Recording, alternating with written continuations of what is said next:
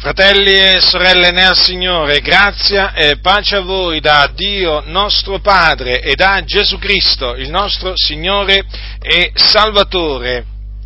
Con questa mia predicazione che mi accingo a fare, voglio spiegarvi che cosa significa evangelizzare e quindi in che cosa consiste l'evangelizzazione. Trarrò naturalmente i miei ragionamenti dalle sacre scritture, che sono la parola di Dio, che anche in questo periodo viene attaccata in maniera spudorata, sfacciata da tanti impostori che si sono introdotti nella Chiesa. Allora prendete il capitolo 2 dell'Epistola di Paolo ai Galati, epistola dell'Apostolo Paolo, nostro caro fratello Paolo da Tarso, ha scritto svariate epistole, noi spesso leggiamo dalle sue epistole per spiegare la sana dottrina. Capitolo 2 eh, dell'epistola di Paolo ai Galati, dal versetto 1 leggerò fino al versetto 10, così è scritto. Poi, passati 14 anni, salì di nuovo a Gerusalemme con Barnaba, prendendo anche Tito con me, e vi salì in seguito ad una rivelazione ed esposi loro l'Evangelo che io predico fra i gentili, ma lo esposi privatamente ai più ragguardevoli, onde io non corressi o non avessi corso in vano ma neppure Tito, che era con me ed era greco, fu costretto a farsi circoncidere, e questo a cagione dei falsi fratelli introdottisi di soppiatto, i quali si erano insinuati fra noi per spiare la libertà che abbiamo in Cristo Gesù, col fine di ridurci in servitù.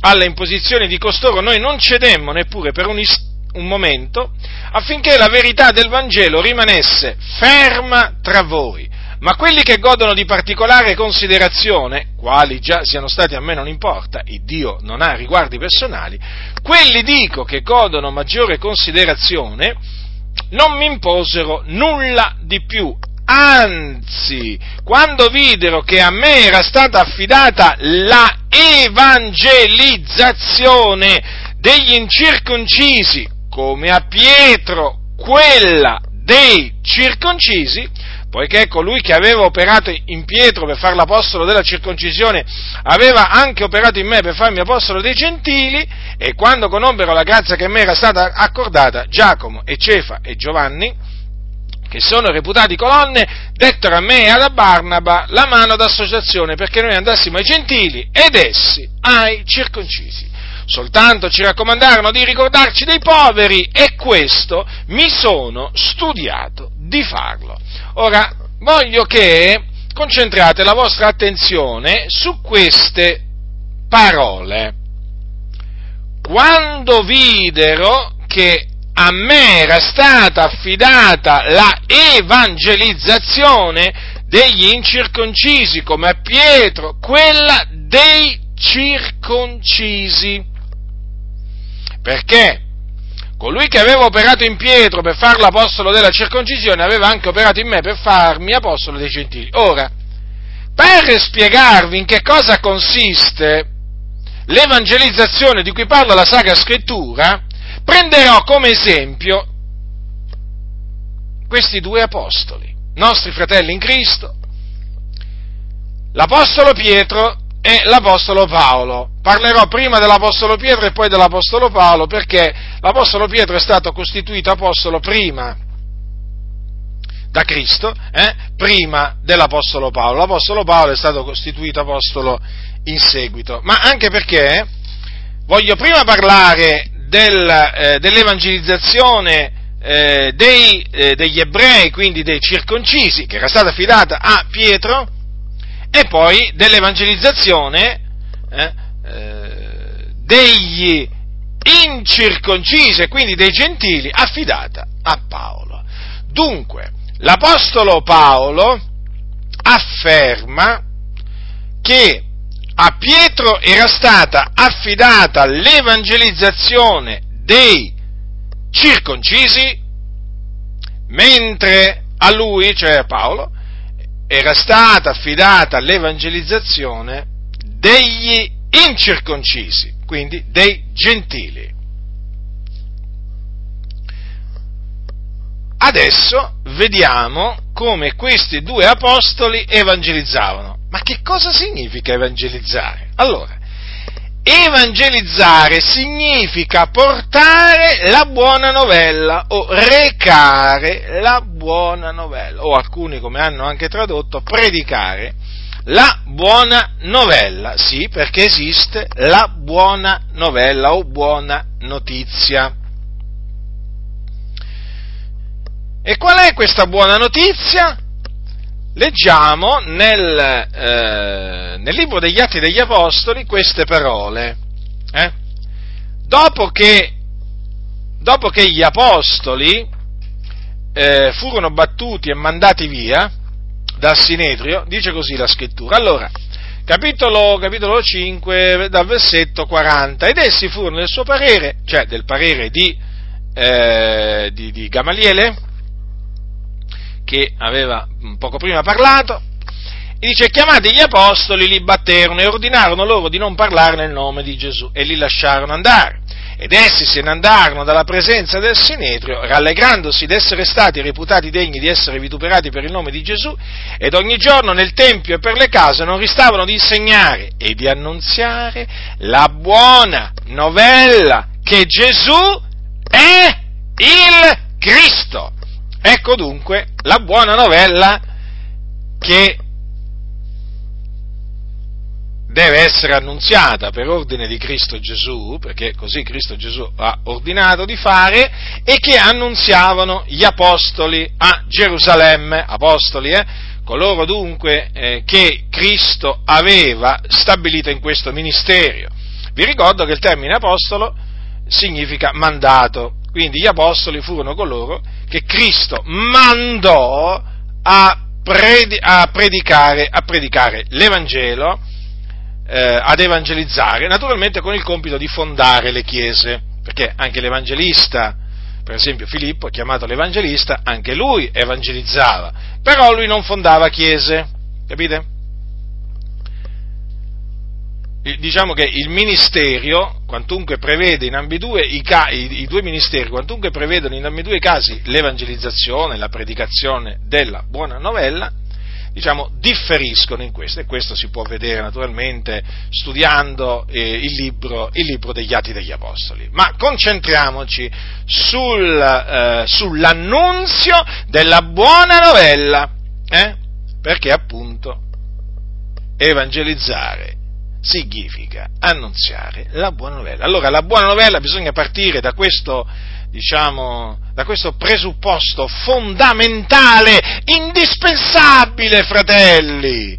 La buona novella è che Gesù è il Cristo, cioè l'unto di Dio, colui che Dio, cioè Yahweh, perché questo è il suo nome, aveva promesso di mandare nel mondo per mezzo dei suoi profeti.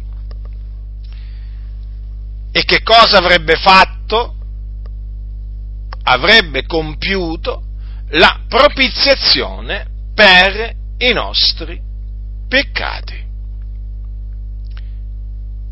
Quindi sarebbe morto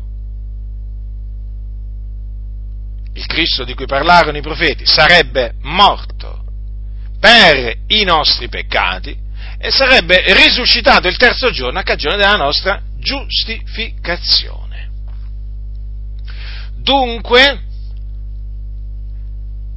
quando noi diciamo che Gesù è il Cristo, stiamo dicendo che in Gesù di Nazareth o in Gesù il Nazareno si sono adempiute le scritture profetiche, secondo le quali Gesù doveva morire sulla croce per i nostri peccati.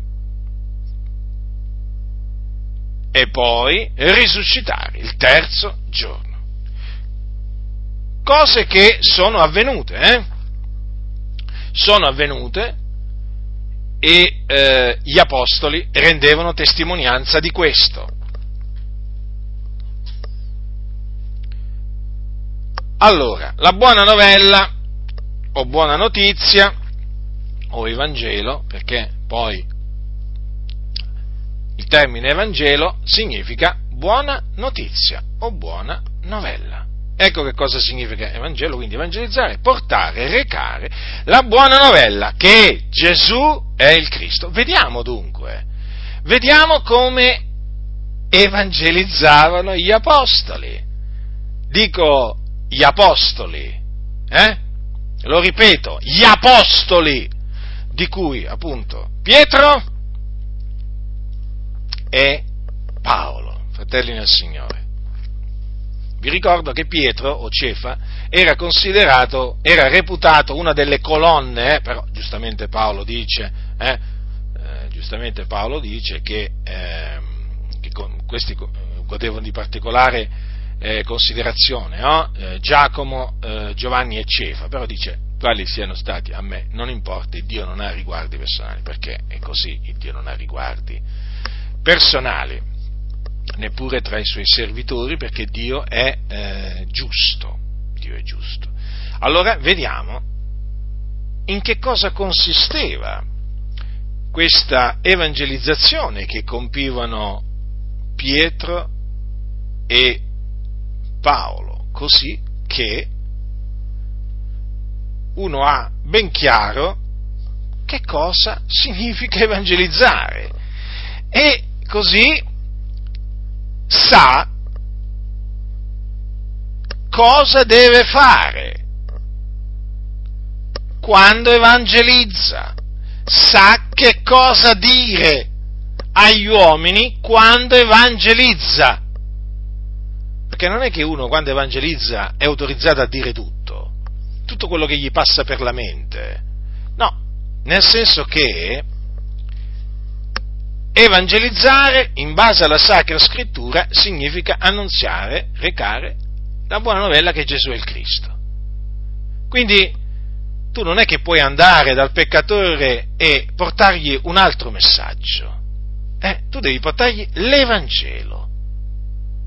Tu non gli devi portare un altro messaggio. Allora vediamo adesso come evangelizzava l'Apostolo Pietro. Prendiamo l'Apostolo Pietro innanzi allora, eh? Giorno della Pentecoste, giorno della Pentecoste. Allora, dopo che lo Spirito, quando lo Spirito Santo scese su circa 120, voi sapete che furono tutti ripieni dello Spirito Santo, cominciarono a parlare in altre lingue secondo che lo Spirito aveva loro ad esprimersi. Allora, siccome che si era fatto un suono come di vento, eh, si era fatto dal cielo un suono di vento impetuoso, che soffiava ed esso aveva riempito tutta la casa dove sedevano tutti loro, era accaduto che, siccome che si trovavano a Gerusalemme, perché questi fatti avvennero, sono avvenuti a Gerusalemme, si trovavano di soggiorno dei giudei, uomini religiosi di ogni nazione sotto il cielo, allora, fattosi quel suono, la moltitudine si radunò e chiaramente erano confusi, perché li, cioè, li sentivano parlare eh, ciascuno nel suo proprio natio linguaggio. E eh, a un certo punto eh, qualcuno cominciò a dire, facendosi, mh, mm, facendosi beffe, che erano pieni di vino dolce. Allora Pietro si levò assieme agli undici, alzò la voce e parlò. Eh? Alzò la voce e parlò.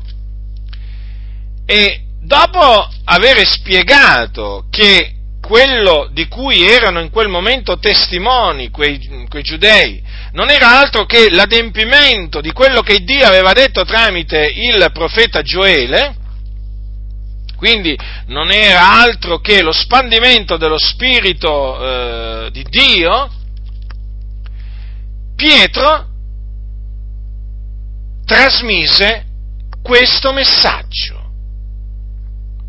Perché gli fu affidata, ricordatevi, eh, Dio operò in lui per fare l'apostolo dei, eh, dei circoncisi e gli fu affidata dal Signore l'evangelizzazione dei circoncisi, cioè degli ebrei. E quel giorno, quel giorno, coloro che si radunarono per decreto di Dio, perché Dio naturalmente aveva innanzi stabilito tutto, no? come andassero le cose, coloro che si radunarono erano giudei. Infatti dice, eh, si trovavano di soggiorno dei giudei, uomini religiosi d'ogni nazione di sotto il cielo. Vedete?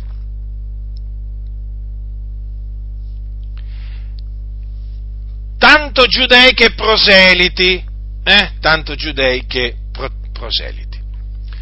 Allora, ascoltate, fratelli del Signore, perché quando Pietro si rivolge a questa folla, li chiama uomini israeliti. Israeliti, quindi abbiamo la certezza che questi eh, eh, erano israeliti, erano ebrei dunque, giudei. Allora ascoltate, capitolo 2, dal versetto 22.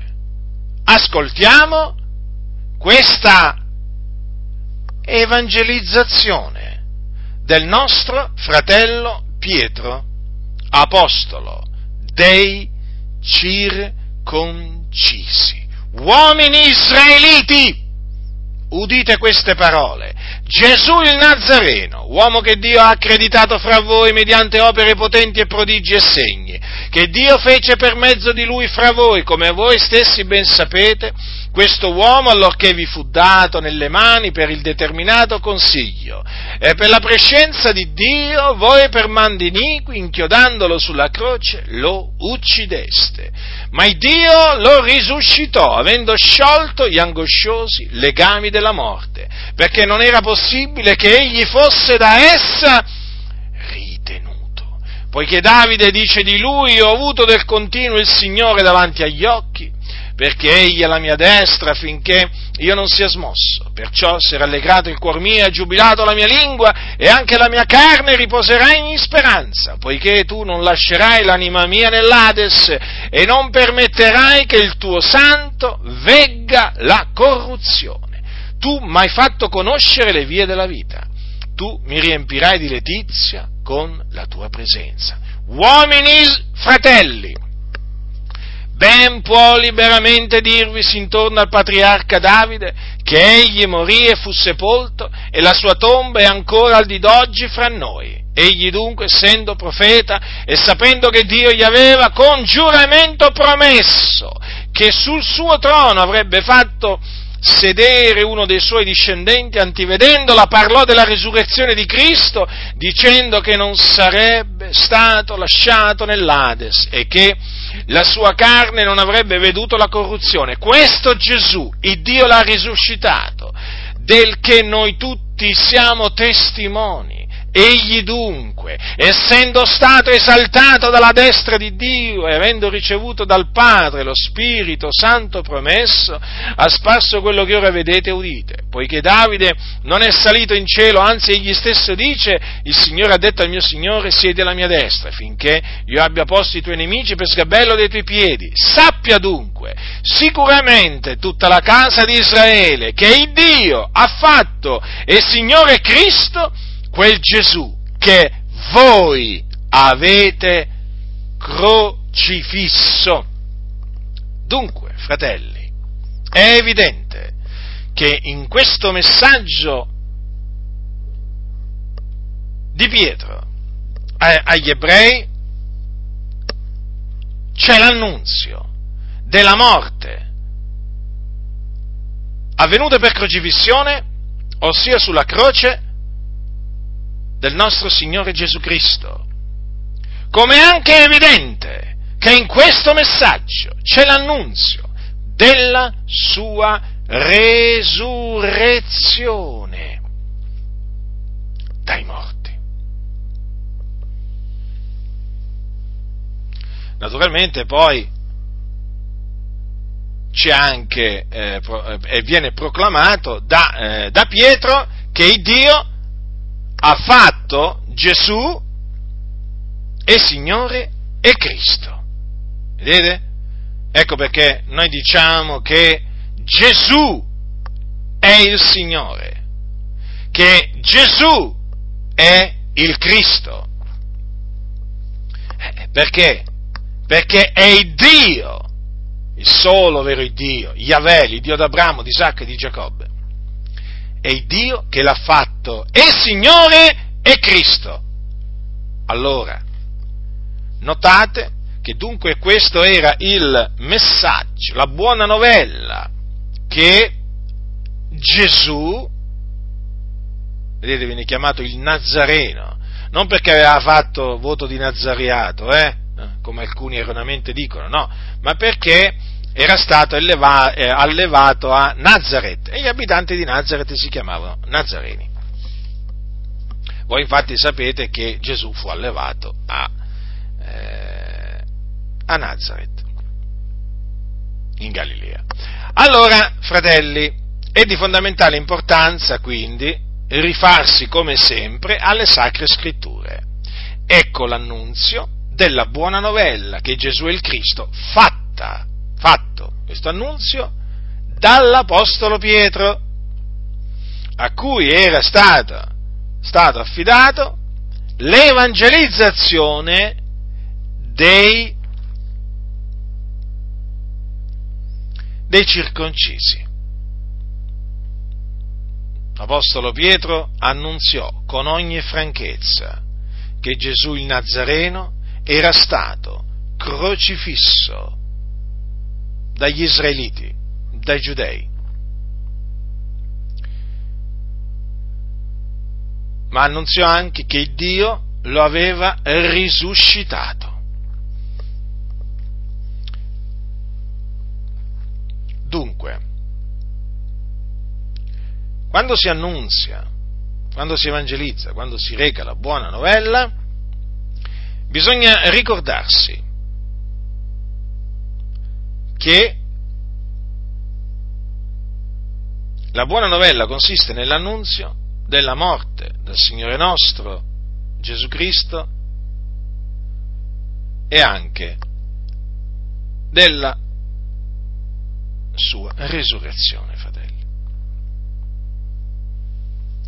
E badate bene che questo è quello che bisogna annunziare. Eh? E vi ricordo che, udite queste cose, furono compunti nel cuore, eh? quelli che ascoltarono questo messaggio. No, perché qualcuno oggi potrebbe dire, vabbè, ma che adesso nel 2016, adesso ci mettiamo a parlare come parlava l'Apostolo Pietro, e perché? Come ti vuoi, parla- come ti vuoi mettere a parlare? Eh? Come parlano i falsi apostoli? Eh? Ti vuoi mettere a parlare come parlano gli impostori? Ti vuoi mettere a parlare come parlano i falsi dottori? Ti vuoi mettere a parlare come parlano i seduttori di menti? Come ti vuoi mettere a parlare? Eh? Come parlano i cianciatori?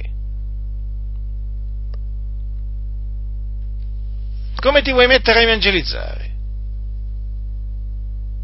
Ma gli apostoli hanno un qualche valore eh? Per te che mi ascolti, che fai parte di queste chiese massonizzate, dove detestano sentire parlare, annunziare la croce di Cristo e il sangue di Cristo. Eh? Che valore hanno gli apostoli? Sono un esempio da seguire? Ancora oggi o non lo sono più oggi? Un esempio da seguire? Noi riteniamo e non ci vergogniamo nel dirlo, che gli apostoli del Signore nostro Gesù Cristo siano a distanza di così tanti secoli ancora oggi un esempio da seguire e per coloro che sono stati chiamati a predicare sono un esempio di predicatori efficaci peraltro. Sì, perché loro predicavano da parte di Dio in Cristo Gesù e predicavano la buona novella, che Gesù è il Cristo. Loro predicavano quello che il Signore ha comandato si deve predicare. Vi ricordate cosa disse Gesù prima di essere assunto in cielo? La scrittura dice, aprì loro la mente per intendere le scritture e disse loro, così è scritto, che il Cristo soffrirebbe e risusciterebbe dai morti il terzo giorno. Eh? Vedete? e che nel suo nome si predicherebbe ravvedimento e remissione dei peccati a tutte le genti, cominciando da Gerusalemme. E allora, vedete? Il messaggio è quello. Bisogna predicare che Cristo ha sofferto per noi, morendo sulla croce per noi, e che Egli il terzo giorno è risuscitato dai morti, e dopo essere risuscitato apparve ai suoi, ai suoi discepoli. Vedete, fratelli, è così semplice la buona novella, ma così semplice. È tutto nella Bibbia, nella mia Bibbia, ma anche nella tua. Non ho una Bibbia diversa dalla tua. Alcuni forse quando mi sentono predicare la prima volta pensano che io abbia una Bibbia diversa dalla loro. Poi scoprono, vedi tu cosa scoprono, che è la stessa Bibbia. O dicono, ma questo non l'avevo mai sentito. O quest'altro neppure. Ma anche questo non l'avevo mai sentito. Beh, ma non l'avevi mai sentito non perché non c'è scritto nella, nella tua Bibbia, ma perché non te l'avevano annunziato. O perché tu non l'avevi mai letto, perché sei pigro. Per cui, come leggi, che sta scritto? Ti sto forse dicendo qualcosa di strano? Ti sto forse sollecitando, incitando a distaccarti dall'esempio degli apostoli? Eh? E andare contro il loro esempio o contro il loro messaggio? Ti sto forse esortando a inventarti qualche messaggio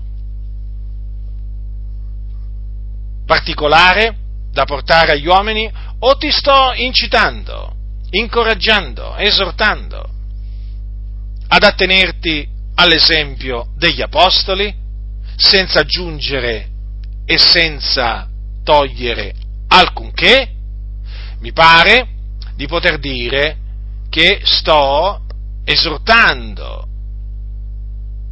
i santi ad attenersi al modello delle sane parole dei santi apostoli.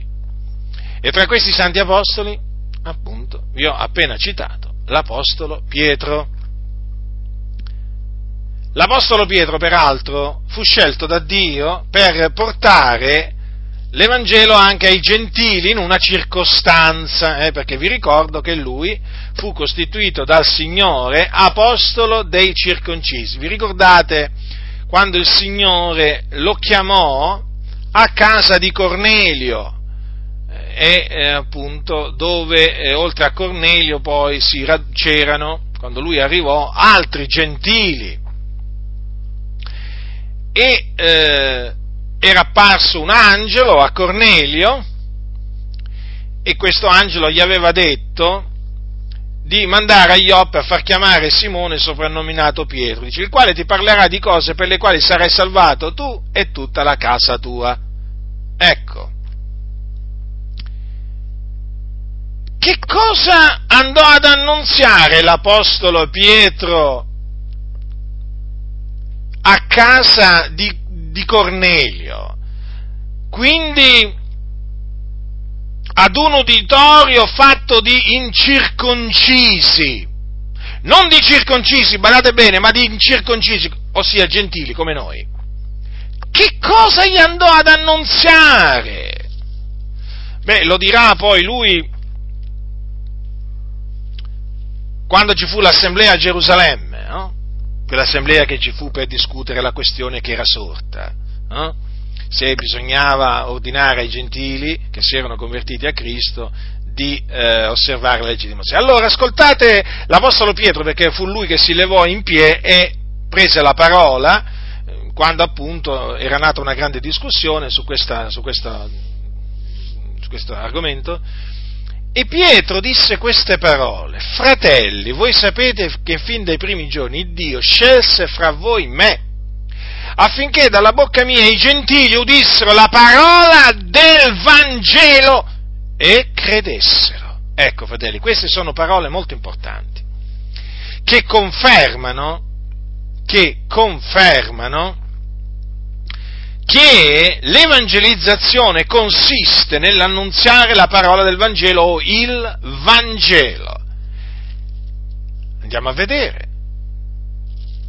Allora, la parola del Vangelo che l'Apostolo Pietro trasmise a quegli incirconcisi che credettero in quella parola e furono salvati. Allora, quando Pietro arrivò a casa, a casa eh, di, quei, eh, di, quegli incirconcisi, di quei gentili, eh, dopo aver scambiato alcune parole con, con Cornelio, dice, prendendo a parlare, capitolo 10, versetto 34, fratelli, queste cose sono importanti al fine eh, di confermare in che cosa consiste l'evangelizzazione biblica, quella che si attiene alla parola di Dio, eh? e quindi quella che rientra nella volontà di Dio, che è secondo la volontà di Dio. Allora, Pietro prendendo a parlare disse, in verità io comprendo che Dio non ha riguardo alla qualità delle persone, ma che in qualunque nazione chi lo teme ed opera giustamente gli è accettevole. Questa è la parola che egli ha diretta ai figlioli di Israele, annunziando pace per mezzo di Gesù Cristo, esso è il Signore di tutti. Voi sapete quello che è avvenuto per tutta la Giudea cominciando dalla Galilea dopo il battesimo predicato da Giovanni, vale a dire la storia di Gesù di Nazareth, come Dio l'ha unto di Spirito Santo e di potenza e come egli è andato attorno facendo del bene e guarendo tutti coloro che erano sotto il dominio del diavolo perché Dio era con lui. E noi siamo testimoni di tutte le cose che egli ha fatte nel paese dei giudei e in Gerusalemme ed essi l'hanno ucciso appendendolo ad un legno. Esso è Dio risuscitato il terzo giorno e ha fatto sì che egli si manifestasse non a tutto il popolo, ma ai testimoni che erano prima stati scelti da Dio, cioè a noi che abbiamo mangiato e bevuto con lui dopo la sua risurrezione dai morti.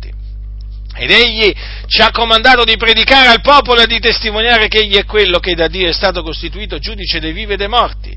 Di lui attestano tutti i profeti che chiunque crede in lui riceve la remissione dei peccati mediante il suo nome. Ecco la parola del Vangelo, annunziata dall'Apostolo Pietro a casa di incirconcisi. Notate una differenza? Mm? Il contenuto del messaggio è quello, fratelli, è sempre quello, la sostanza non cambia, cambia la maniera in cui viene presentato, capite? Perché poi certamente Dio guida in una, una, maniera, in una maniera o nell'altra, capite? Non è che voglio dire, sempre ti guida a usare le stesse parole, le stesse frasi, però una cosa è certa, che il Signore guida sempre, lo Spirito del Signore guida sempre ad annunziare la morte, la morte del Signore, eh, Gesù Cristo e la sua risurrezione. Avete notato che infatti qui l'Apostolo, l'Apostolo, Pietro, trasmettendo la storia di Gesù di Nazareth, che cosa ha trasmesso? Che cosa ha annunziato? Che cosa? La morte di Cristo Gesù, quindi la sua crocifissione e la sua resurrezione.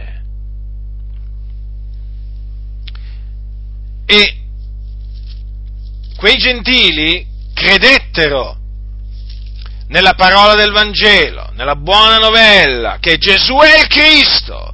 Difatti, cosa ha detto l'Apostolo Pietro? Il Dio scelse fra voi me affinché dalla bocca mia i gentili udissero la parola del Vangelo e credessero. Vedete? Quindi credettero, credettero.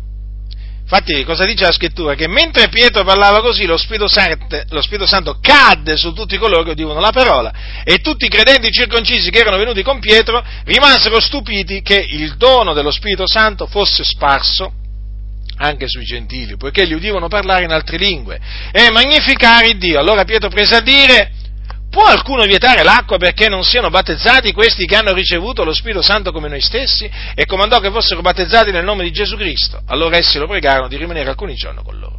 Quindi, siccome che Gesù aveva detto Andate per tutto il mondo, predicate l'Evangelo ad ogni creatura. Chi avrà creduto e sarà stato battezzato sarà salvato, chi non avrà creduto sarà condannato.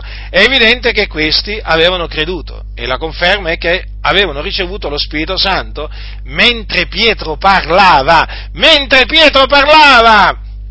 Quei credenti, perché evidentemente erano diventati, durante la predicazione dell'Apostolo Pietro, dei credenti perché avevano creduto con il loro cuore nella parola del Vangelo, quei credenti ricevettero lo Spirito Santo. Lo Spirito Santo lo possono ricevere solo coloro che hanno creduto. Creduto in chi?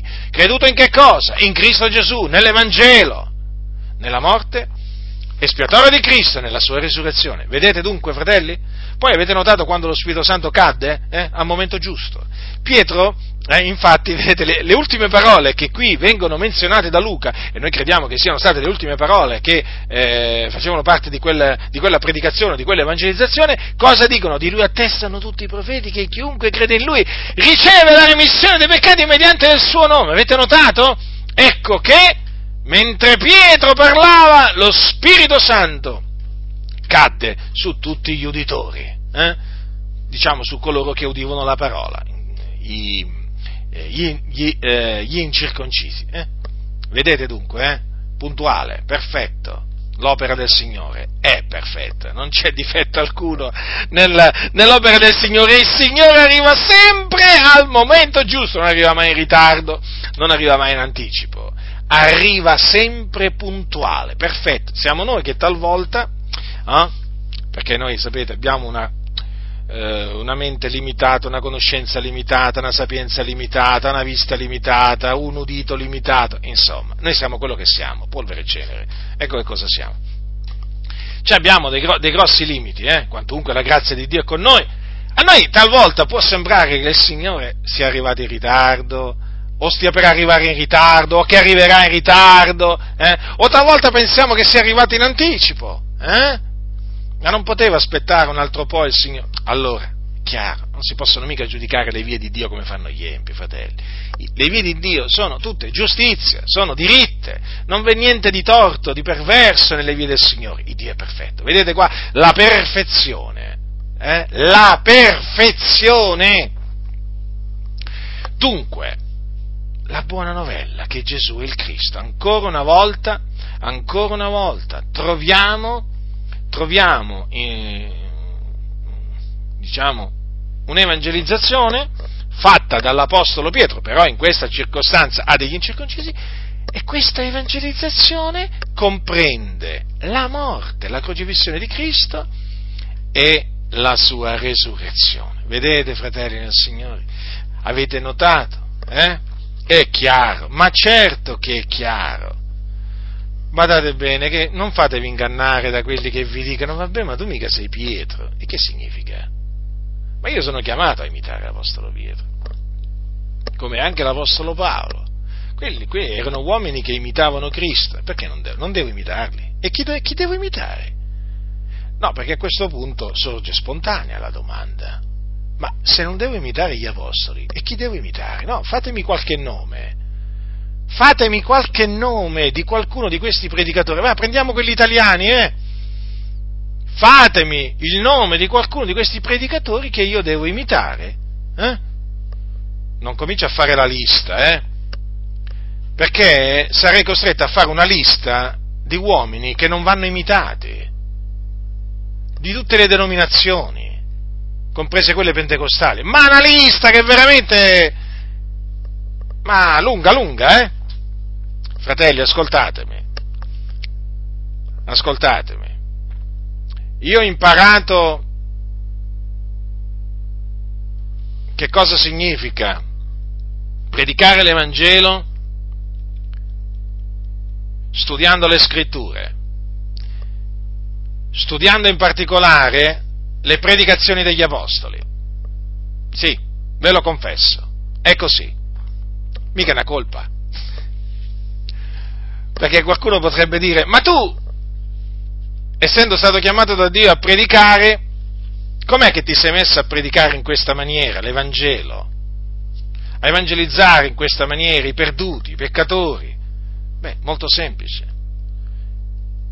Mi sono messo a imitare gli apostoli e ho preso come esempio sia Pietro che Paolo. Li ho messi a confronto, ho detto portavano lo stesso messaggio, lo stesso.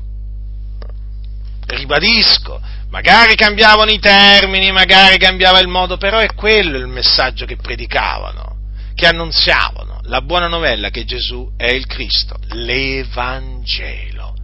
Oh, ma oggi si sente parlare tanto di Evangelo, eh? Sì, si sente parlare, cioè il, il, il termine, no? si sente il termine, ma non si sente predicare l'Evangelo. Sembra incredibile, ma è così. Ma sembra incredibile, fratelli, ma è così. Ho potuto appurare che ci sono eh, messaggi pubblici che tutti possono ascoltare, che sono definiti messaggi di evangelizzazione, dove non viene menzionato la morte di Cristo e neppure la sua resurrezione. Come qualcuno dirà? Ma veramente? Sì, è così. È così. Perché alcuni non sanno nemmeno cos'è l'Evangelo. E, siccome che non sanno cos'è l'Evangelo, non sanno nemmeno cosa significa evangelizzare. Ma veramente qualcuno dirà, sì, sì, è proprio così. Oramai, sapete, fratelli, vi dicevo prima, si sente il termine Evangelo, ma non si sente predicare l'Evangelo. È come quando si sente parlare di Gesù. Beh, di Gesù si sente parlare, dai, non possiamo negarlo che di Gesù si sente parlare, eh, diciamo, anche nelle chiese. Però non si sente parlare di Gesù come ne parlavano gli apostoli.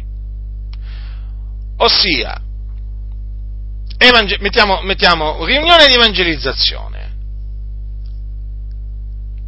Ora, a una riunione di evangelizzazione tu per forza di cose ti devi aspettare che evangelizzano e che quindi che recano la buona novella che Gesù è il Cristo, cioè che venga annunziato l'Evangelo, quindi la morte di Cristo Gesù sulla croce e la sua risurrezione. Ebbene, ci sono predicazioni dove non vengono menzionate eppure sono, sono definite evangelizzazioni. Parlano di Gesù, ma non parlano della morte espiatoria di Cristo Gesù, come non, non annunziano nemmeno la sua risurrezione. È così. Voi direte come mai? Perché la massoneria, questa istituzione satanica, che adora e serve il grande architetto dell'universo, la sigla è Gadu, che non è altro che Satana, il principe di questo mondo, ha infiltrato in mezzo a tutte le chiese, appunto, dei suoi adepti, che hanno lo scopo di distogliere le chiese dalla croce e dal sangue, dalla crocifissione e dalla resurrezione di Cristo. Ve lo dico con ogni franchezza, fratelli del Signore.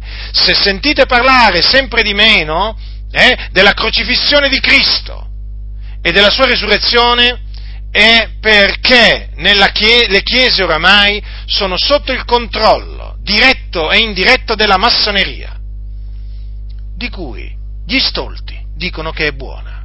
Beh, se un'istituzione che detesta la croce di Cristo e il sangue di Cristo è un'istituzione buona, beh, evidentemente questo significa che queste chiese che parlano in questi, in questi termini della massoneria vuol dire che sono alleate di Satana. Si sono alleate con lo spirito dell'anticristo che i massoni hanno portato dentro le chiese e che ha come scopo quello di non far parlare. Eh, questa infiltrazione ha lo scopo di distogliere, far allontanare le anime dalla croce di Cristo e dal sangue di Cristo, toglierli di mezzo in altre parole perché lo ripeto, la massoneria odia la parola della croce, odia il sangue di Cristo. La massoneria odia, detesta, insulta il sacrificio espiatorio compiuto da Gesù Cristo circa duemila anni fa al Golgota, quando morì sulla croce, spargendo il suo prezioso sangue per la remissione dei nostri peccati. La massoneria odia quello che ha fatto Gesù sulla croce, lo detesta, lo respinge. E quindi, siccome che c'ha tanti infiltrati in mezzo alle chiese, che fanno questi? Cercano di presentare praticamente un Gesù che non è morto sulla croce per espiare i nostri peccati. Un Gesù che non ha sparso il suo sangue per la remissione dei nostri peccati. Ecco perché dal vocabolario ormai o dal dizionario di tanti pastori e predicatori sono scomparse parole come croce crocifissione, sofferenze di Cristo, croce di Cristo, sangue di Cristo, eppure anche la resurrezione. È così, fratelli nel Signore, è così. Poi alcuni ci vengono naturalmente a fare eh, le difese della massoneria, vabbè, ma quella è gente dal diavolo, è gente da respingere immediatamente, da cacciare via dalle chiese. Coloro che difendono la massoneria non devono avere posto in mezzo alle chiese dei santi, perché difendono una istituzione satanica. Avete capito? Avete capito? Lo ripeto, coloro che giustificano, difendono la massoneria non sono altro che alleati di Satana che nelle assemblee dei santi non ci devono stare. Una volta individuati vanno cacciati via, cacciati! Anche se vi dicono che non hanno il grembiule, anche se vi dicono che non sono massoni, figurati. E quando mai, e quando mai questi satanisti vi, diranno, vi, vi, verranno a dire che adorano e servono Satana? E quando mai i massoni vi diranno a dire io sono, io sono un massone? Ma quando mai? Ma quando mai ve lo verranno a dire? Poi una volta smascherati diranno ah, io faccio parte di questa grande istituzione da tanti anni, ti dicono pure magari la data della loro iniziazione, eh? e poi ti vengono a dire, ah, io cammino a testa alta. Beh, non mi pare che cammini tanto a testa alta, l'hai nascosto. Eh? Ci volevamo noi, eh? Ci volevamo noi per dire che sei un massone. E certo, una volta smascherati, una volta scoperti, ah sì, ma io non ho nessun problema a dire che sono massone, e ci credo. E ci credo che adesso non hai alcun problema. Sei stato messo con le spalle al muro, ipocrita. E così sono tutti gli altri che comunque abbiamo individuato lo stesso, anche se, anche se non ci vengono a dire sono stato iniziato in tot data, ma ormai li abbiamo individuati. Chi sono questi massoni servi di Satana? Eh? Perché poi anche dal loro parlare, dal loro messaggio che trasmettono si capisce che detestano la croce di Cristo, il sangue di Cristo, la remissione dei peccati che si ottiene per mezzo della fede nel Signore Gesù Cristo. Si capisce questo che detestano l'Evangelo, potenza di Dio per la salvezza di ognuno che crede. Si, de- si, capisce che detestano l'evangelizzazione così come la compivano gli apostoli. Si capisce, solo gli insensati non lo capiscono. Ed insensati ce ne sono tanti. Eh? Ce ne sono veramente tanti in mezzo alle chiese di insensati che non capiscono. Poi ci sono quelli che fanno finta di non capire. Anche quelli sono insensati e ce ne sono tanti pure di quella razza di gente. Tutti insensati sono qua, questi qua. Capite dunque, fratelli nel Signore? Ci tengo a ribadire queste cose, perché io ci tengo alla croce di Cristo, ci tengo allo spargimento del sangue, eh, compiuto da Cristo sulla croce, perché se noi oggi abbiamo i nostri peccati rimessi, se noi oggi siamo riconciliati con Dio Padre, il solo vero Dio, lo dobbiamo a quello che Gesù Cristo ha fatto sulla croce, cioè alla sua morte espiatoria, propiziatoria, perché lui sulla croce si è caricato delle nostre iniquità, fratelli del Signore. Eh? Colui che non ha conosciuto peccato, il Dio l'ha fatto essere peccato per noi affinché noi diventassimo giustizia di Dio in Lui. Ma vi rendete conto, fratelli, che cosa dice la Sacra Scrittura? Colui che non ha conosciuto peccato, cioè Gesù Cristo, Egli, cioè Dio, l'ha fatto essere peccato per noi, affinché noi diventassimo giustizia di Dio in Lui. Se noi quindi oggi siamo giustizia di Dio in Cristo Gesù, lo dobbiamo al sacrificio di Gesù, lo dobbiamo al fatto che Gesù si è caricato delle nostre iniquità, lo dobbiamo al fatto che Dio ha fatto ricadere su di Lui le nostre, tutte le nostre iniquità, l'ha fatto essere peccato per noi, capite? E io come faccio a vergognarmi di ciò che Cristo ha fatto, della sua croce, del suo sangue? Come faccio? Come faccio? Guai a me se mi vergognassi eh, della croce di Cristo, del sangue di Cristo Gesù, eh? Come vogliono veramente i massoni, i servi di Satana, Metteteli alla prova! Metteteli alla prova! Gli spiriti! Predicate l'Evangelo di Cristo! Predicate la croce di Cristo! Predicate il sangue di Cristo! Esaltate la croce di Cristo! Esaltate il sangue di Cristo Gesù! Esaltate la fede in Cristo Gesù! Esaltate, esaltate la resurrezione di Cristo Gesù e vedrete come si manifesteranno gli spiriti, vedrete come si manifesteranno questi servi di Satana in mezzo alle chiese. Cominciate a dire che chi crede nel Signore Gesù Cristo riceve la remissione dei peccati e la vita eterna, che coloro che invece rifiutano di credere in Lui andranno in perdizione, quindi che i musulmani, i buddisti, gli ebrei, eh, i buddi, gli induisti, tutti coloro che non credono nel figlio di Dio andranno in perdizione nel fuoco dell'inferno. Dite queste cose per amore del Signore, dite queste cose per amore di colui veramente che ci ha tanto amati. Ditele, gridatele, proclamatele dai pulpiti e vedrete che si manifesterà Satana nelle vostre chiese. Perché? Perché le vostre chiese sono infiltrate da servi di Satana. Questi massoni non staranno più in silenzio, non staranno più a loro agio in mezzo a voi voi e cominceranno a manifestarsi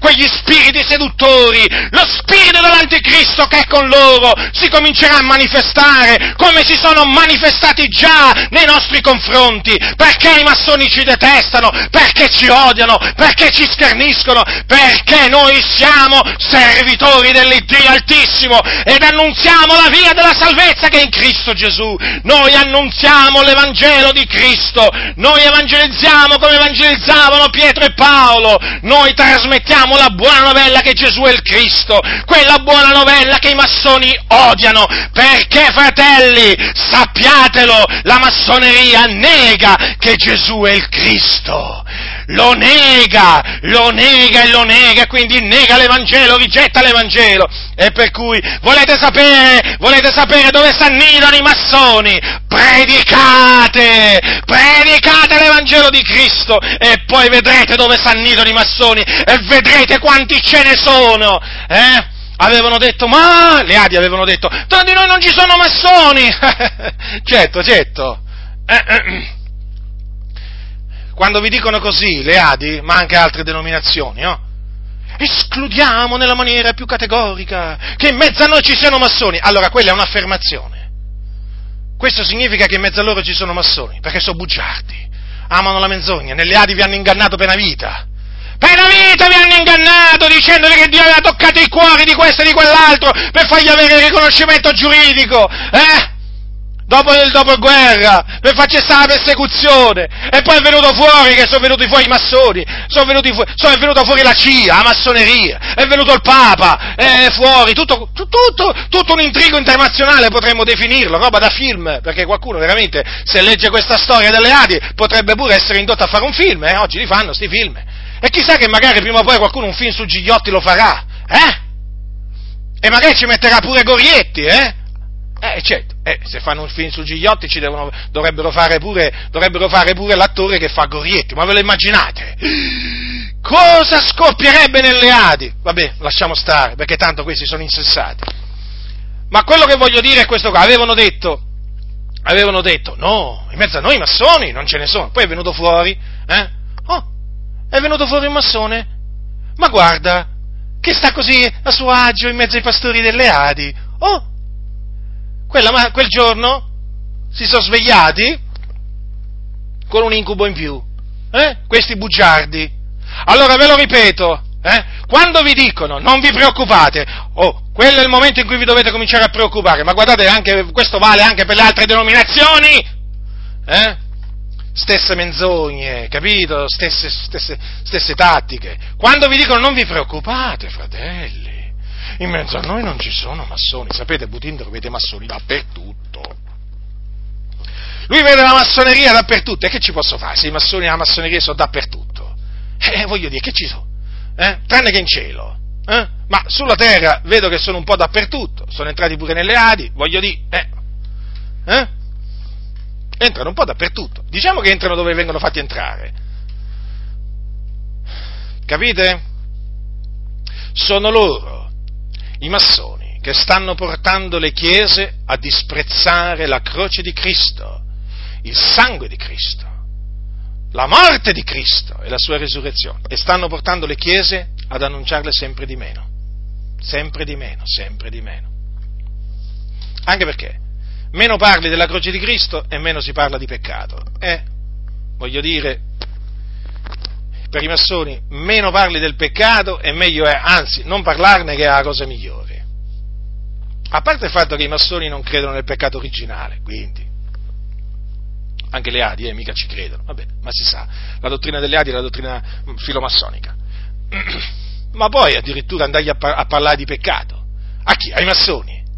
Ma cioè, i, mas- i, massoni detestano, sono adogmatici, loro, loro non credono in un Dio che gli dice questo lo devi fare, questo non lo devi fare. No, anzi, detestano. Detestano Yahweh proprio per questa ragione. Perché appunto ha dato una legge e la trasgressione di quella legge è peccato. Loro non vogliono proprio sentire parlare della legge di Yahweh. Loro odiano Yahweh. Quindi non si deve parlare di peccato. Avete capito perché si, parla, si, sente parlare sempre meno di peccato? Alcuni, io ho notato che quando parlano del peccato, sembra che lo facciano in un certo senso magari in quel momento lì perché sbagliano, nel senso così. Perché in effetti si capisce, si capisce che la loro predicazione tende a omettere naturalmente determinati argomenti, determinati punti, fratelli. Come dico sempre, confrontate le predicazioni di costoro, eh, queste cosiddette evangelizzazioni, con l'evangelizzazione degli apostoli. Noterete una differenza abissale. Eh? Una differenza abissale. Per cui esorto veramente le chiese che si sono allontanate dalla parola di Dio a tornare alla parola di Dio esorta affinché si torni ad evangelizzare come facevano gli apostoli. L'Apostolo Paolo. Quindi all'Apostolo Paolo eh, fu affidata l'evangelizzazione degli, degli incirconcisi, quindi dei gentili. Infatti è chiamato apostolo, dottore dei gentili. Allora, cosa dice l'Apostolo Paolo ai santi di Corinto? Voi sapete che l'Apostolo Paolo fondò diverse chiese, una di, chiese, una di queste fu la chiesa di Corinto. Lui dice al capitolo 10, di Seconda Corinzi, allora, capitolo 10, dal versetto 14. Poiché non ci estendiamo oltre il dovuto, quasi che non fossimo giunti fino a voi, perché fino a voi siamo realmente giunti col Vangelo di Cristo e non ci gloriamo oltre misura di fatica altrui, ma nutriamo speranza che, crescendo la fede vostra, noi, senza uscire dai nostri limiti, saremo fra voi ampiamente ingranditi in guisa da poter evangelizzare anche i paesi che sono al di là del vostro e da non gloriarci entrando nel campo altrui di cose belle preparate, ma chi si gloria, si gloria nel Signore, perché non colui che raccomanda se stesso è approvato, ma colui che il Signore raccomanda. Allora vorrei farvi notare questo. Innanzitutto l'Apostolo Paolo dice che eh, ai santi di Corinto noi siamo giunti fino a voi col Vangelo di Cristo. Poi più avanti dice, in guisa da poter evangelizzare anche i paesi che sono al di là del vostro. Quindi questo significa che eh, arrivare col Vangelo di Cristo in un posto significa eh, evangelizzare quel posto. Capite? E l'Apostolo Paolo dirà, sempre ai Santi di Corinto, nella sua prima epistola, dirà che Cristo dice non mi ha mandato a battezzare, ma ad evangelizzare, non con sapienza di parola, finché la croce di Cristo non sia resa vana. Dunque, Paolo era stato mandato ad evangelizzare da Cristo Gesù, non con sapienza di parola, eh? Ecco. affinché la croce di Cristo non fosse resa vana. Quindi, vedete, questo significa che l'evangelizzazione include la croce di Cristo, la parola della croce. Infatti poi Paolo andando avanti dice, poiché la parola della croce è pazzia per quelli che periscono, ma per noi che siamo sulla via della salvazione è la potenza di Dio. Vedete dunque? Allora, nel, nel libro degli Atti degli Apostoli, si dice che a Corinto l'Apostolo Paolo, questo sempre per confermarvi che l'Evangelo, ossia la buona novella che si trasmette quando si evangelizza, è la buona novella che Gesù è il Cristo. Allora, eh, questo valeva per, pa- per Pietro e valeva anche per Paolo. Allora, ogni sabato, capitolo 18 degli Atti, siamo a Corinto qua, eh, il resoconto che fa eh, Luca, ogni sabato discorreva nella sinagoga e persuadeva giudei greci, ma quando Sila e Timoteo furono venuti dalla Macedonia, Paolo si diede tutto quanto alla predicazione, testimoniando ai giudei che Gesù era il Cristo. Vedete dunque, troviamo ancora questa espressione, no? Gesù eh, Gesù è il Cristo e quindi vedete che anche l'Apostolo Paolo eh, predicava stesso, la stessa buona notizia che gli Apostoli a Gerusalemme, prima che lui si convertisse, annunziavano. Vedete? La buona novella che Gesù è il Cristo. Ma voglio farvi presente una cosa, che l'Apostolo Paolo l'Evangelo lo ricevette per rivelazione di Gesù Cristo. Quindi cosa significa? Che fu Gesù Cristo stesso a rivelargli eh, l'Evangelo, la buona novella, da annunziare ai eh, gentili. Infatti lui dirà poi ai santi, ai santi, della Galazia, in vero fratelli, io vi dichiaro che l'Evangelo da me annunziato non è secondo l'uomo, poiché io stesso non l'ho ricevuto, né l'ho imparato da alcun uomo, ma l'ho ricevuto per rivelazione di Gesù Cristo. Allora, notate, ma è lo stesso messaggio che trasmettevano gli apostoli prima di lui, certo, perché eh, gli apostoli prima di lui erano stati costituiti anche loro da Gesù. Quindi Gesù non si contraddice, non si contraddice, come lo Spirito Santo non si contraddice, Dio non si contraddice, capite?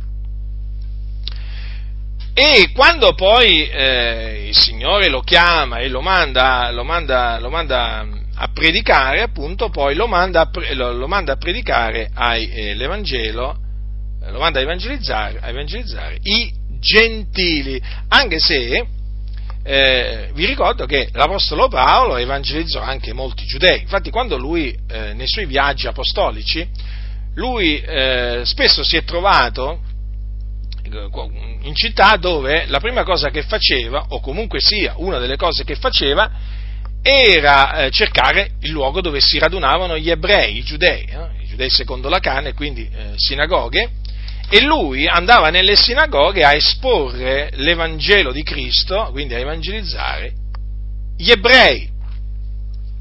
Allora, qui stiamo parlando della chiesa, eh, della chiesa di Corinto. Eh? Della chiesa di Corinto. Avete notato che l'Apostolo Paolo ha affermato lui stesso di averli evangelizzati, di, aver, eh, di essere giunto là eh, con il Vangelo di Cristo. Quindi andiamo a vedere che cosa l'Apostolo Paolo dice ai santi di Corinto nella sua prima epistola quando gli ricorda l'Evangelo che gli aveva annunziato. Eh? Fratelli, capitolo 15. Fratelli, io vi rammento l'Evangelo, eh, di prima Corinzi, eh, fratelli.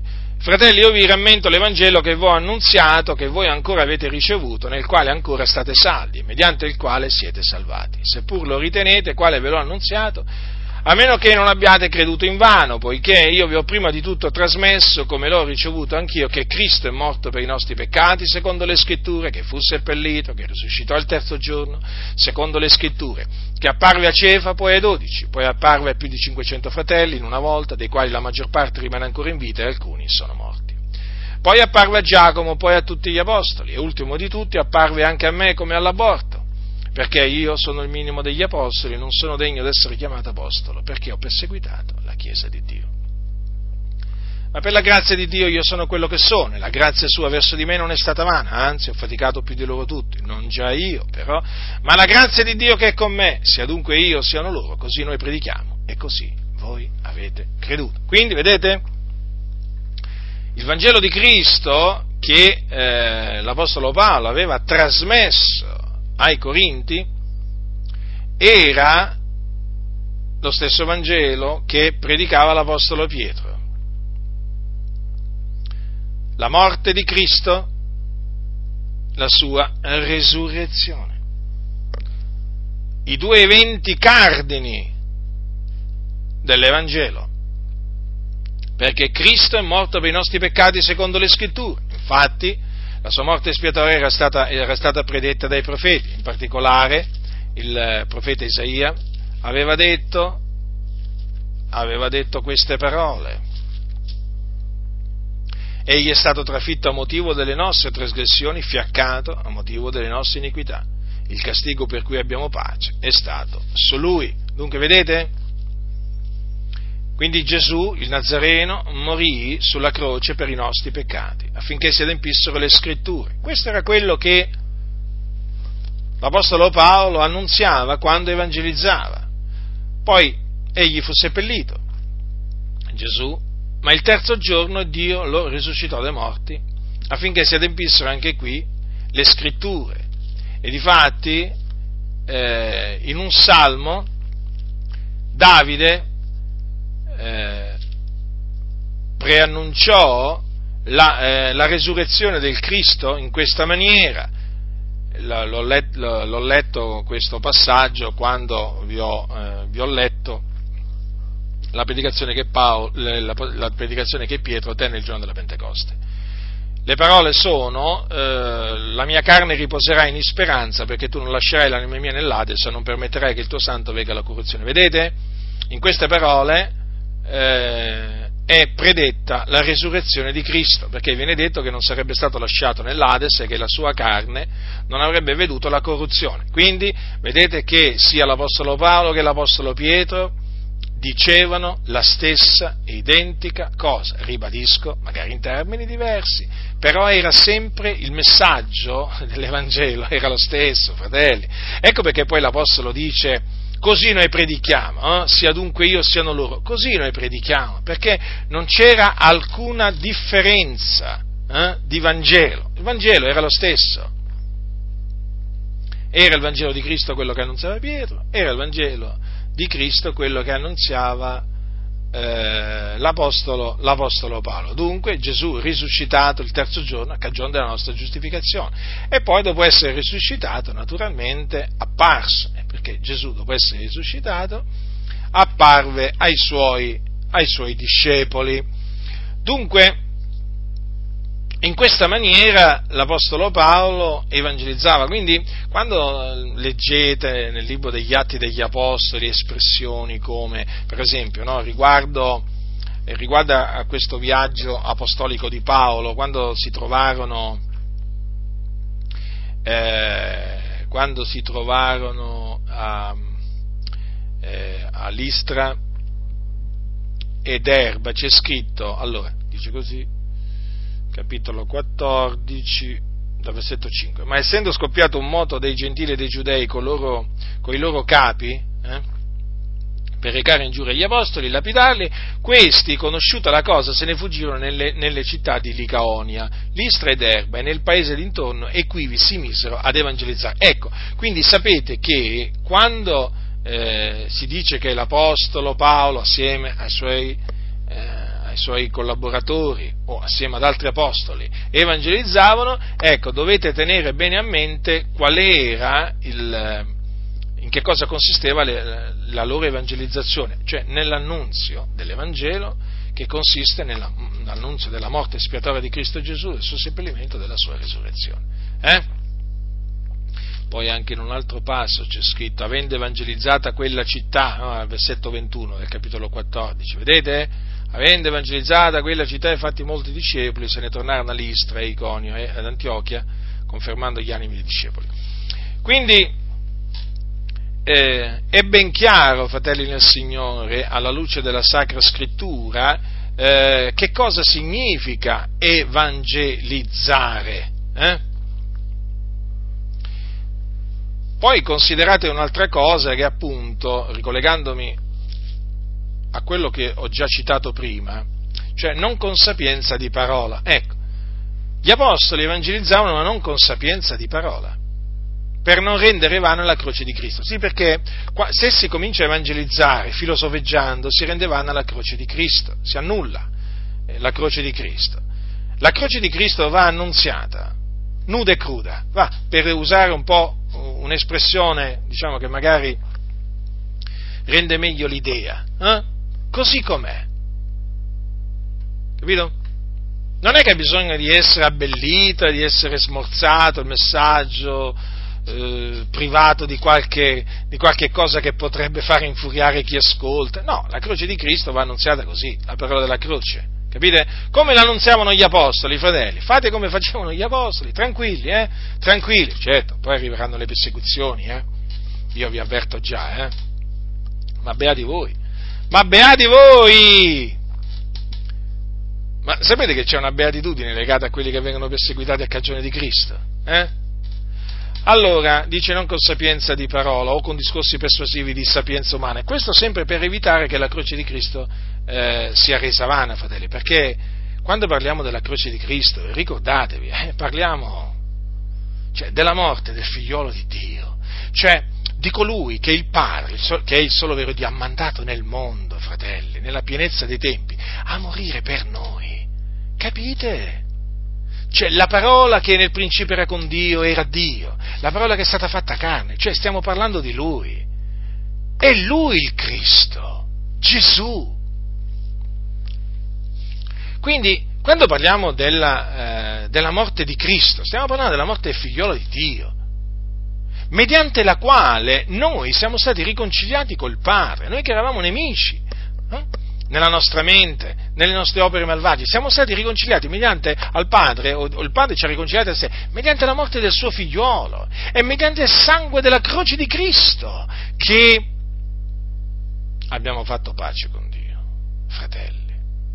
Quindi stiamo parlando di qualche cosa di molto importante, fratelli.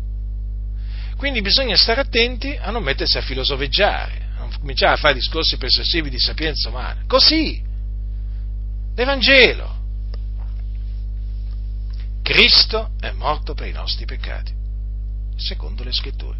Fu seppellito, il terzo giorno Dio lo risuscitò dai morti. Questo è il messaggio, chiaro. Lo capiscono tutti, piccoli e grandi. Persone con poca cultura, persone con um, ancora um, con tanta cultura, eh? persone che magari hanno solo la terza media e persone che hanno cinque lauree, lo capiscono tutti questo messaggio, nel senso, lo capiscono in questo senso, eh, che quando arriva alle loro orecchie, eh, capiscono cosa tu gli stai dicendo, cioè tu stai predicando la morte del figliolo di Dio. Certo, per molti, chiaramente di quelli che ascoltano, è pazzia, è uno scandalo, ma a chi ci interessa? Per noi è la potenza di Dio. Eh? Potenza di Dio per la salvezza di ognuno che crede e quindi dobbiamo annunziarla, la morte di Cristo Gesù. Ma io veramente dico, ma leggi Matteo e Marco e Luca e Giovanni, cosa leggi se non alla fine poi leggi sempre la morte di Gesù e la sua resurrezione? Come si fa ad annunziare un Vangelo senza la crocifissione di Cristo, senza parlare della crocifissione di Cristo, senza parlare della morte di Cristo? E senza parlare della sua resurrezione. E non puoi, non è Vangelo. Un Vangelo senza... Eh, cioè pretendere di annunziare l'Evangelo senza annunziare la morte di Cristo e, eh, e la sua resurrezione è, è una follia. È una follia. Quindi bisogna evangelizzare senza discorsi persuasivi di sapienza umana, quelli che insegnano nelle scuole bibliche o antibibliche. Io preferisco chiamarle antibibliche, sono in mano ai massoni. Poi ti dicono, e eh vabbè, e allora? Anche se c'è qualche massone che insegna? Come vabbè? È come dire, vabbè, anche se c'è qualche satanista che insegna la storia del cristianesimo, e che ci vedi, tutto sto male. Beh, se non ci vedi tu il male vuol dire che sei cieco. Io il male ce lo vedo perché, perché ci vedo, ma tu se non ce lo vedi, evidentemente sei cieco, ma proprio cieco, eh, eppure sordo. Sì, ci sono nelle scuole bibliche, in queste facoltà, massoni, massoni che insegnano. E gente che fa discorsi persuasivi di sapienza umana, e gente che ti riempie la testa, la mente di, di filosofia, di, di, vanità di ogni genere. Ma avete capito allora perché oggi non predicano come predicavano gli apostoli? Eh? Questi cosiddetti pastori vengono istruiti dai massoni. o dai paramassoni nelle scuole antibibliche. Figuriamoci. Figuriamoci. Io sono di scandalo, per esempio. Ma non per i cattolici, no, ma figurati. I cattolici quando mi sentono predicare l'Evangelo sanno che sto predicando la verità. E no, io sono di scandalo a tanti cosiddetti evangelici, perché predico Cristo e Lui crocifisso, predico la Sua resurrezione e perché esorto le persone a ravvedersi e credere nell'Evangelo. Sì, sì, proprio così. Ci sono cattolici, no, ve lo dico questo affinché lo sappiate, che mi ascoltano veramente volentieri, con piacere. Sanno che gli dico la verità, magari non si convertono, ma sanno che gli dicono la verità. Ci sono tanti cosiddetti evangelici eh, che pensano che io stia ingannando le chiese, annunziando l'Evangelo, eh? Guardate bene. Figuriamoci. Cioè, i paradossi della vita. Eh, succede pure questo. Allora, quindi evangelizzare senza sapienza di parole e poi naturalmente senza l'ausilio di, eh,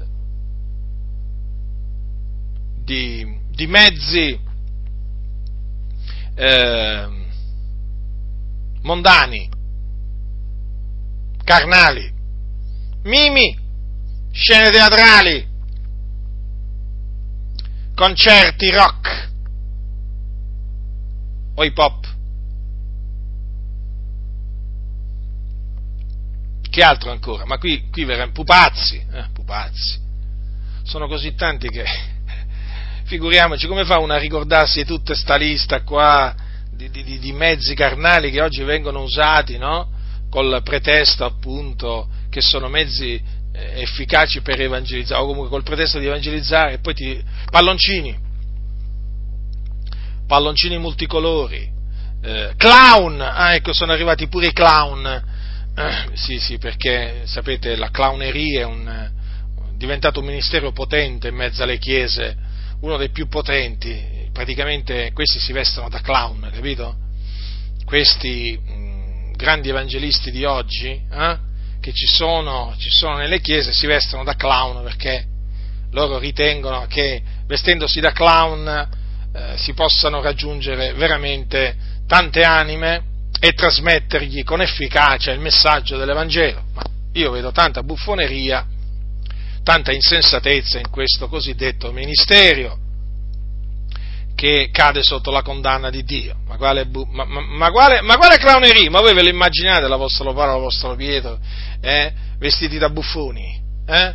Ma sapete, oggi nelle chiese le buffonerie sono amate, quindi voglio dire, e sono entrate pure poi a pieno titolo anche mm, nel, nell'evangelizzazione, anche, anche, in mezzo a tante chiese pentecostali, ormai eh, ci sono quelli che evangelizzano no, vestiti da clown, che vergogna, che scandalo eh, che obbrobrio, che abominazione, che abominazione, vedere qualcuno che evangelizza vestito da clown. Boh.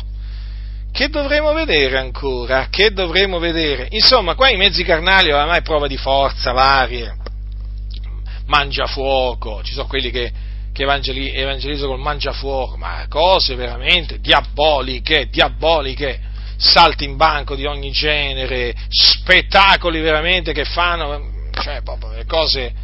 Poi c'è tutto in queste evangelizzazioni tranne che l'annunzio dell'Evangelo di Cristo Gesù, capite? Eh, perché? Perché il messaggio è Gesù ti ama, Gesù ti accetta così come sei, vieni a Lui, riempirà il tuo cuore, eh, o lascia a Gesù il timone della tua vita, eh?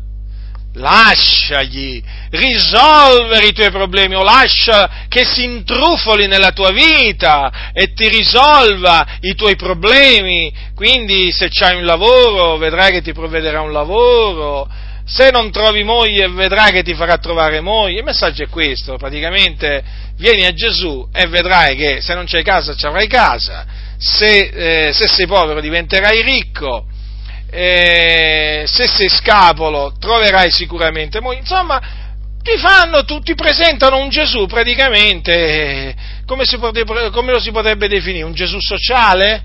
Eh? Un Gesù sociale, va, che risolve i problemi sociali, capite, no? D'altronde c'è il Vangelo sociale, il Gesù sociale, c'è pure il Dio sociale, ormai c'è tutto, tutto sociale c'è ormai nelle chiese, e manca l'Evangelo, manca la predicazione di Cristo, il crocifisso e della sua resurrezione. Ah, fratello, ma, per, ma, ma, ma, come fai a pensare che oggi di poter raggiungere le anime con questo messaggio? Ma io ne sto raggiungendo tante, ringrazio il Signore veramente. Ci sono anime che si sono convertite, ci sono tante anime che si sono svegliate. Beh, io ringrazio Dio. Ma io predico la parola. Eh, quindi capite bene, fratelli nel Signore, che eh, questo messaggio non lo sopporto, non lo sopporto. Gesù ti ama, ti accetta così come sei. Ma gli apostoli come predicavano? Eh? Vieni a Gesù, lascia che Lui risolva i tuoi problemi. Ma, ma, ma, così predicavano, ma così evangelizzavano. Ma vi risulta? Ma vi risulta agli occhi della parola del, del Signore, fratelli? Eh? Prendete la vostra Bibbia, prendete la vostra Bibbia, voi che fate parte di queste chiese dove non avete ancora sentito eh, predicare come si conviene, ma prendete la Bibbia, ma leggete le predicazioni di Pietro, di Paolo, leggete come, come predicavano e poi vi renderete conto che la vostra chiesa ha abbandonato la predicazione dell'Evangelo. Capite?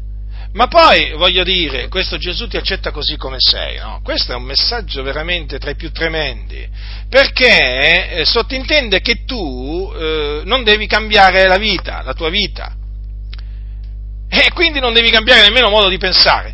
Sapete gli apostoli che cosa facevano quando eh, evangelizzavano? Quando eh, essi evangelizzavano, predicavano il ravvedimento, eh sì, perché Gesù l'ha comandato. Ah, non lo sanno molti che Gesù ha comandato che si predichi il ravvedimento. Allora glielo, glielo diciamo. Eh? Allora, dice così, così è scritto che Cristo soffrirebbe risusciterebbe dai morti il terzo giorno e che nel suo nome si predicherebbe ravvedimento e remissione dei peccati a tutte le genti, cominciando da Gerusalemme. Parole di Gesù Cristo, il figlio di Dio, pronunziate prima di essere assunto in cielo. Allora, Gesù ha comandato di predicare il ravvedimento come anche l'Evangelo andate per tutto il mondo, predicate l'Evangelo ad ogni creatura, chi avrà creduto e sarà stato battezzato sarà salvato, chi non avrà creduto sarà condannato. Ma avete notato che c'è anche il ravvedimento? Eh sì, è in questa maniera che si evangelizza. Infatti, infatti gli, apostoli, gli apostoli, quando evangelizzavano, poi esortavano, a, esortavano i peccatori a ravvedersi. Oh, alcuni mi potrebbero dire, ma perché li chiami peccatori? Ma perché sono peccatori.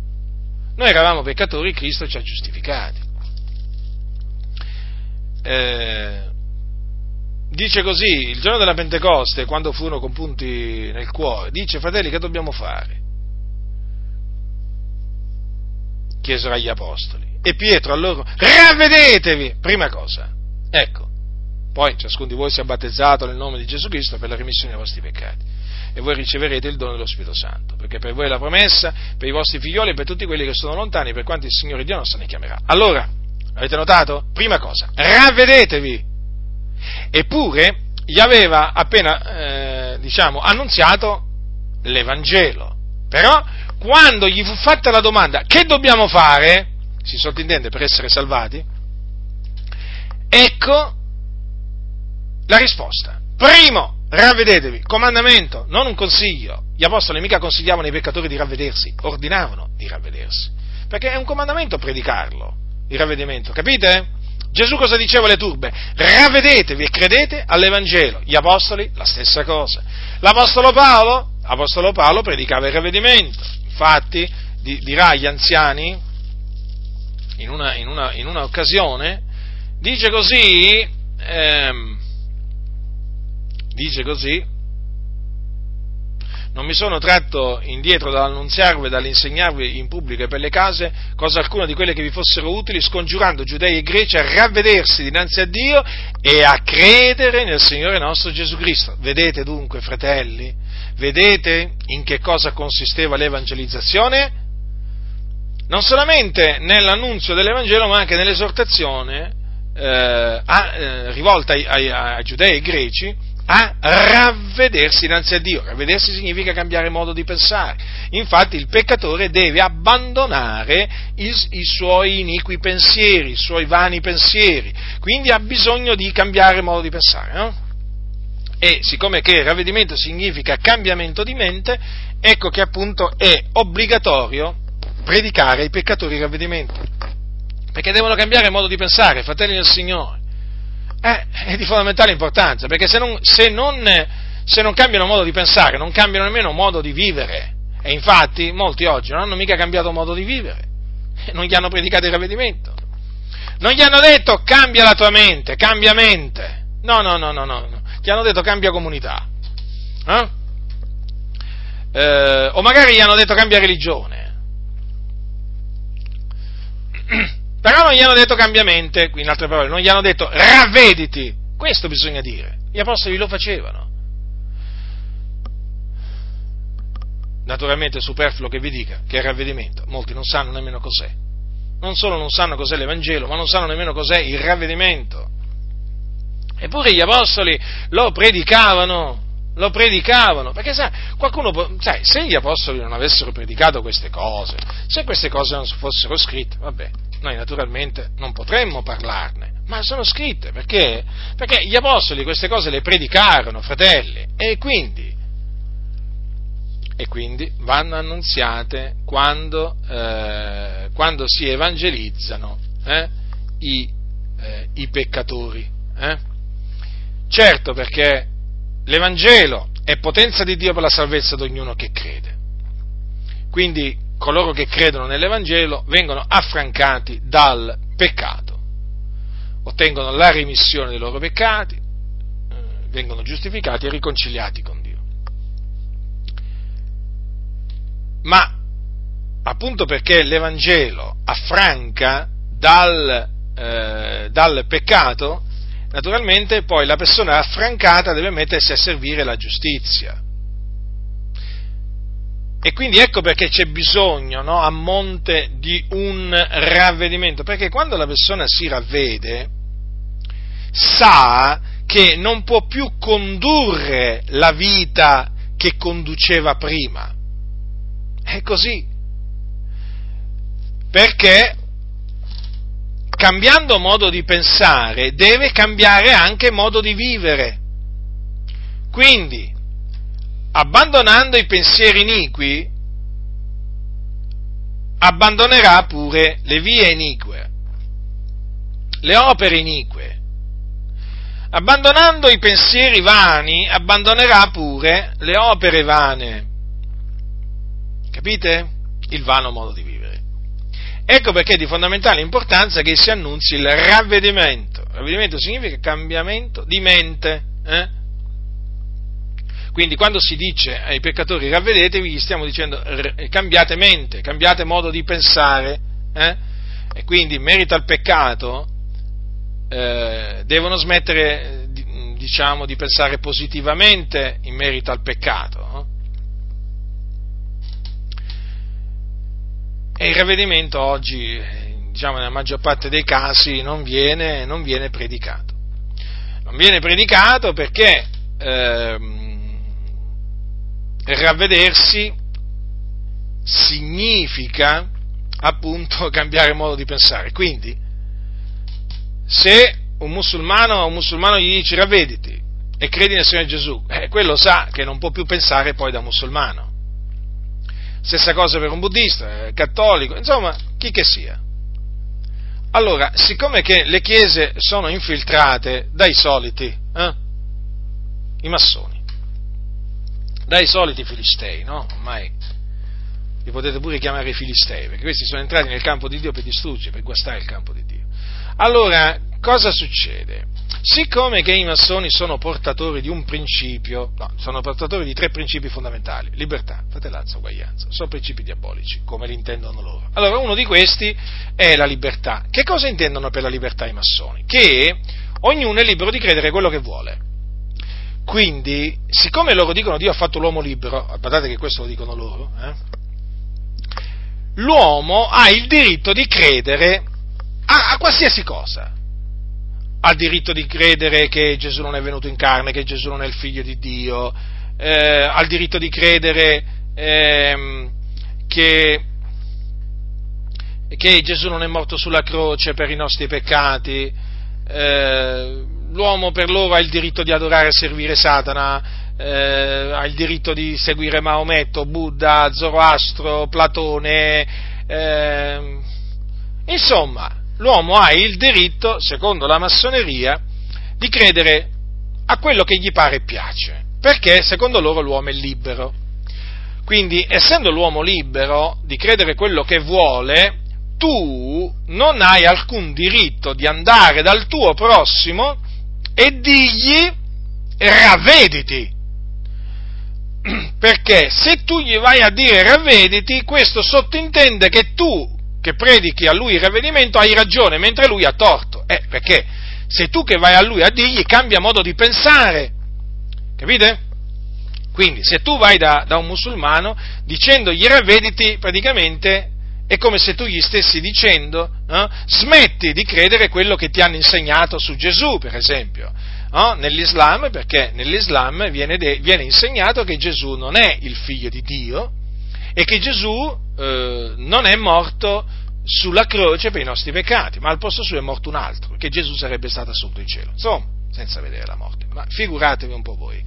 Allora, se tu vai da un musulmano e gli dici ravvediti, questo sottintende il fatto che lui è nell'errore. Difatti lo è. Però, per la massoneria, non è che uno può dire di avere la verità. No, nessuno ha la verità perché non esiste la verità assoluta, quindi ognuno crede quello che gli pare e piace.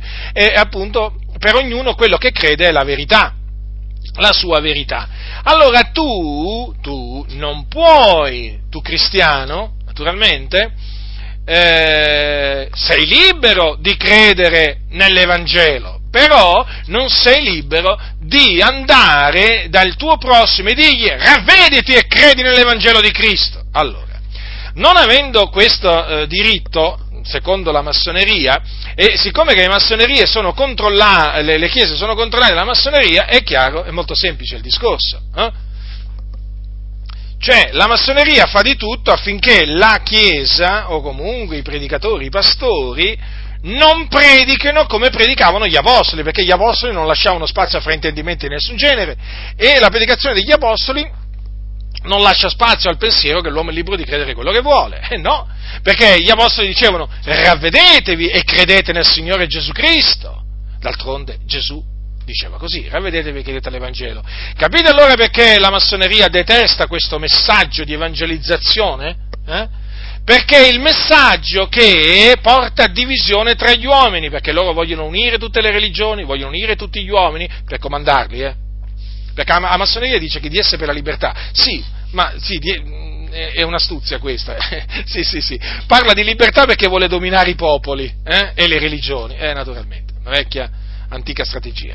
Allora, capite fratelli del Signore? Allora, detesta questo messaggio perché questo messaggio provoca eh, divisione. E eh, provoca divisione e quindi dalla parte di chi lo sente provoca irritazione perché quello si sente dire, ma come ti permetti tu a venirmi a dire ravvediti e credi nell'Evangelo di Cristo? Ma che pensi di avere tu tutta la verità in tasca? Eh? Allora la massoneria dice, capito, tu non puoi permetterti di andare dal tuo prossimo a portargli questo messaggio di evangelizzazione, eh? perché tu in questa maniera lo offenderesti, lo faresti sentire in colpa, lo faresti sentire nell'errore, eh? E a te chi ti dice? Eh? Che quello che tu dici, quello che tu predichi sia la verità? Non credi di essere presuntuoso? I massoni ragionano così, eh? Capite, fratelli nel Signore? Ve lo ripeto, le denominazioni sono sotto il controllo della massoneria, dei satanisti, dei satanisti Fratelli, ascoltatemi, uscite da queste chiese massonizzate, uscite, uscite, cominciate a fare i culti nelle case, radunatevi nelle case, ma lasciate queste basiliche evangeliche, io le chiamo così, o cattedrali evangeliche, eh, che sono veramente diventati templi di demoni in molti casi, perché? Perché i massoni hanno portato i demoni, ecco perché sentite quell'area di oppressione, ecco perché non vi sentite liberi di pregare come si conviene, di, predi- di, di, di parlare di Gesù come si conviene, perché là si sono addensati i demoni Capite? Capite? Uscite e separatevi da queste chiese massonizzate, fratelli. Allora ecco perché anche il ravvedimento è venuto a mancare eh, in tante, in tante chiese, nella predicazione di tante chiese.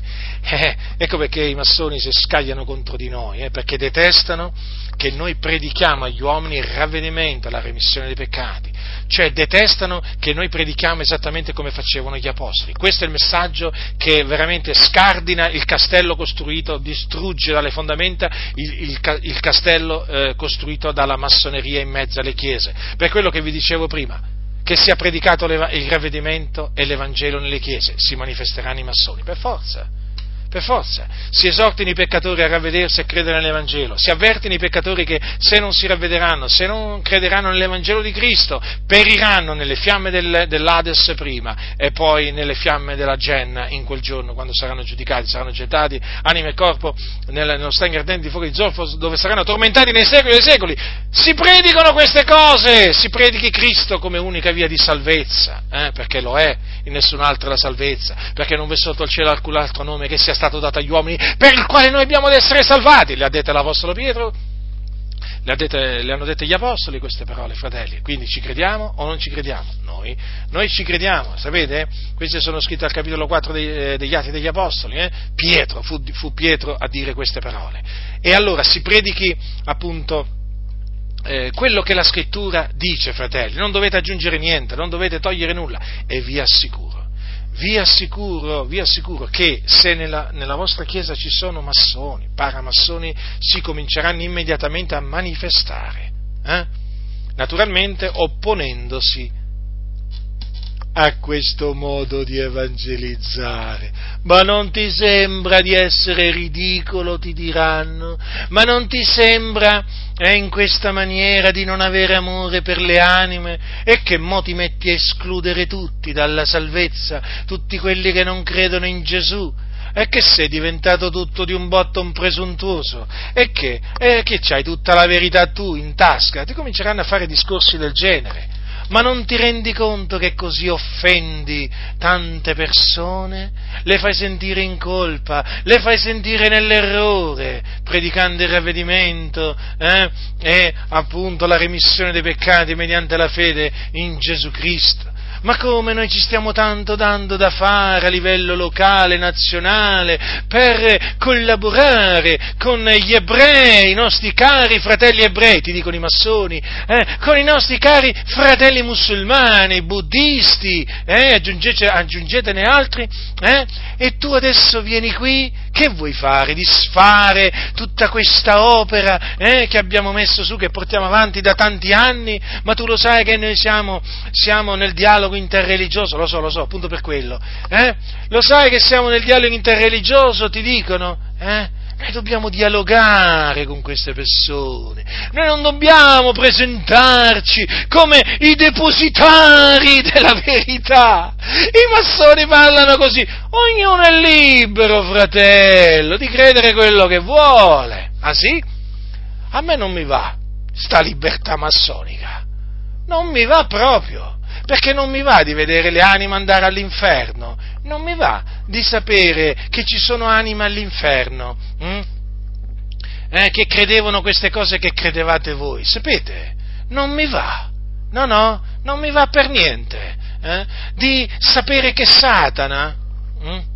Eh, a buon gioco di tutti coloro che vengono appunto, eh, che ricevono questi vostri insegnamenti. Non mi va proprio ma proprio non mi va. Eh?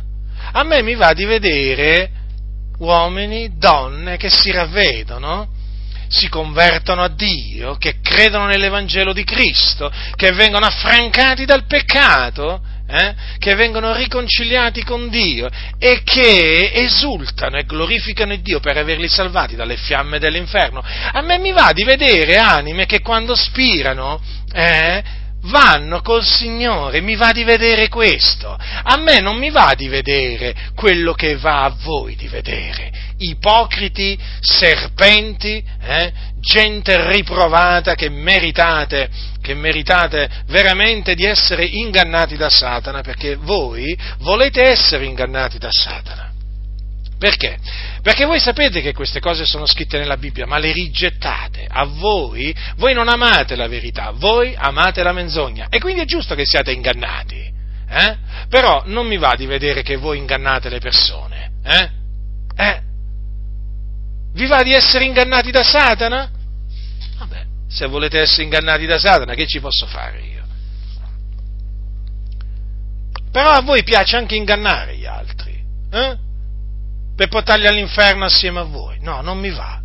Non mi va di vedere persone nelle mani vostre condotte all'inferno, non mi va. È per quello che appunto deve essere predicato questo messaggio di evangelizzazione, senza paura, fratelli, con franchezza, ma questo è il messaggio. Non ce n'è un altro, non c'è un'altra evangelizzazione, fratelli. Eh? Non c'è un'altra evangelizzazione, noi non ne conosciamo alcun'altra. Quindi l'evangelizzazione è questa. Chi ha orecchi da udire, udrà. Chi non ha orecchi per udire, non udrà, come al solito. Eh? Chi ha occhi per vedere, vedrà, ma chi non ha occhi per vedere, non vedrà. Ma noi ringraziamo Dio.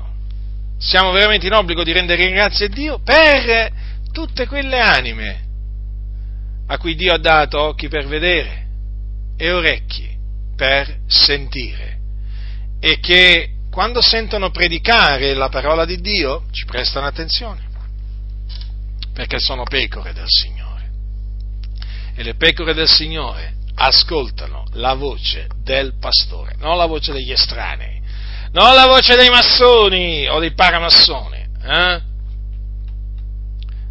Le pecore del Signore, ricordatevi, non ascoltano la voce del grande architetto dell'universo, le pecore del Signore ascoltano la voce di Yahweh, il solo vero Dio. E quindi, fratelli del Signore, questo è quello che dice la Sacra Scrittura in merito all'evangelizzazione. Le cose sono chiare. Così è scritto. Così noi crediamo, così predichiamo. A molti non piace, il problema è il loro.